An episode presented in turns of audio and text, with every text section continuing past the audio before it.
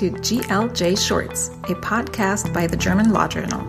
Here, our authors present their articles in a nutshell, all of which you can find at german law journal dot com. In this episode, Janusz Kapuściński and Itamar Mann are presenting their articles International Criminal Law and the Violence Against Migrants and The Right to F- Perform Rescue at Sea, Jurisprudence and Drowning.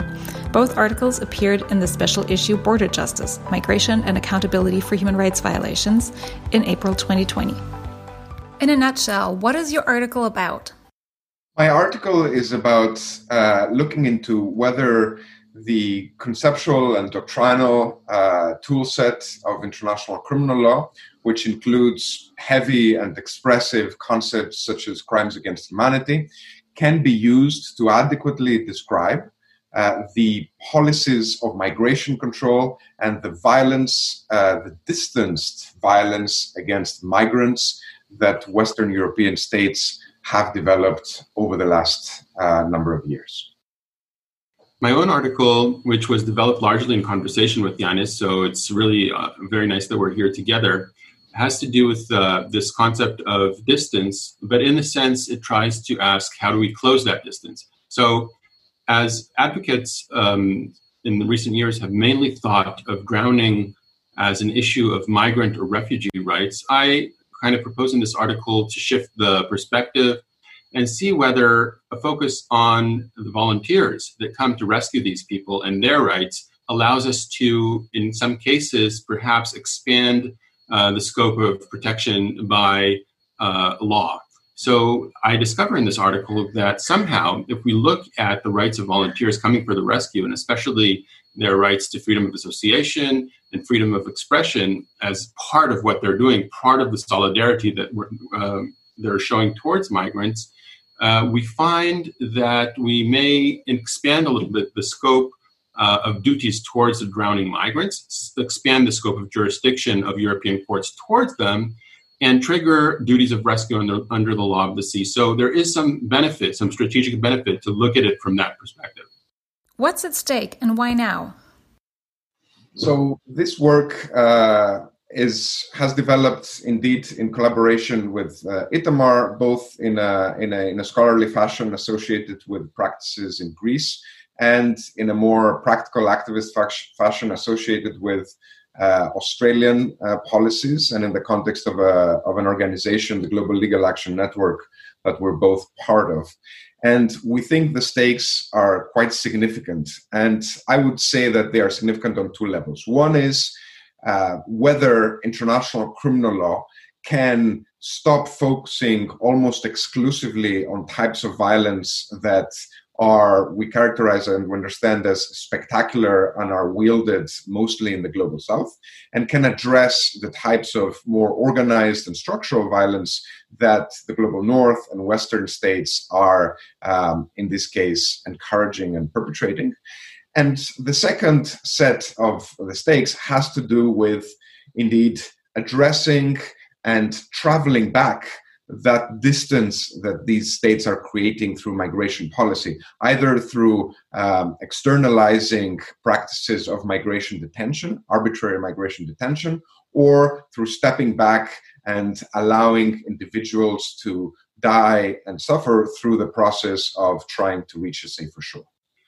The moment when uh, I started working on this was a moment in which we saw a growing rate of drownings in the Mediterranean, alarmingly, constantly. And, and at the same time, governments were cracking down in an unprecedented way upon uh, the rescue volunteers that uh, tried to provide help to these people. So we saw confiscations of vessels, the Juventa notably.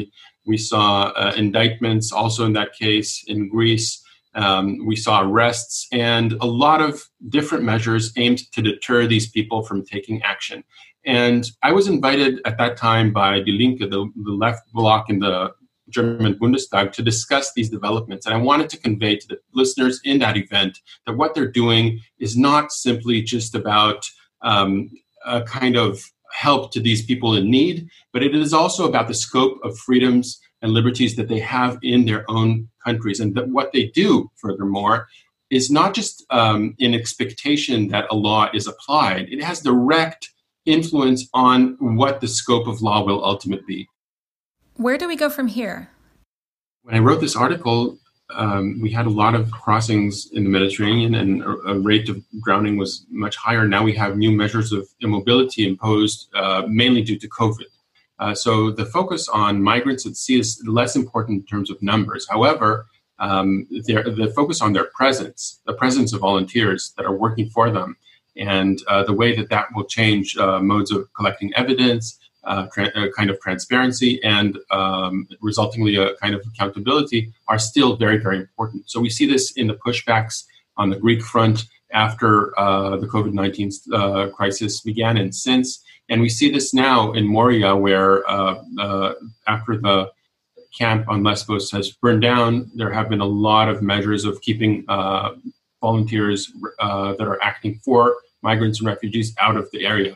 And I think that is something that I want to continue to study, uh, the way that uh, the immobility imposed by COVID, the presence of uh, volunteers that are helping and assisting migrants and migrants and refugees themselves, um, kind of uh, have this kind, kind of interconnected uh, dynamic that changes uh, ultimately the scope of jurisdiction by European courts and also domestic courts in some ways. And this is my research agenda. Uh, concerning border justice and uh, the COVID nineteen crisis in uh, the next kind of intervention that I will offer on this issue. So the goal of my research has been to mobilize these concepts and the institutions of international criminal law to try to address this uh, organized, distanced, banal type of violence. Uh, I'm not very optimistic that this is happening. Uh, it seems that the actually existing institutions of international criminal law uh, only focus on the most spectacular types of violence, as is perhaps illustrated by the um, I C C prosecutors' focus on Libyan actors. Uh, and these, indeed, types of violence continue to exist alongside those more organized structural types of violence. The most shocking recent example being the American uh, practice of forced sterilization, which was recently revealed. But I think it really remains a, uh, a key task to try to use the doctrinal and the institutional tools that we have, and international criminal law does provide some of these, in order to try to describe, to express, and to address both the gravity of organized forms of violence and the complex network of behavior and um, participation of different actors in the uh, violent policies of migration control. Who inspires you? Right. It's not Bono. Uh, I can tell you that.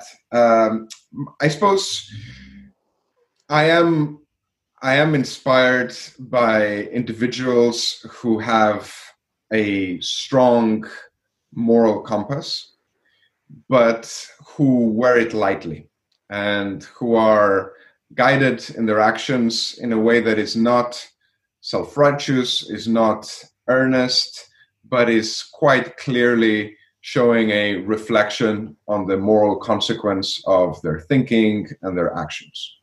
Uh, I could search for names in this context, or, but I would rather leave it at that. What are the most promising developments in society at the moment? It's hard to answer this question at this moment in time. Um, however, uh, oftentimes in our um, community of uh, advocates for migrants and refugees, there is this kind of uh, cynical reaction that, that things are o- only always going uh, from the bad to the worse.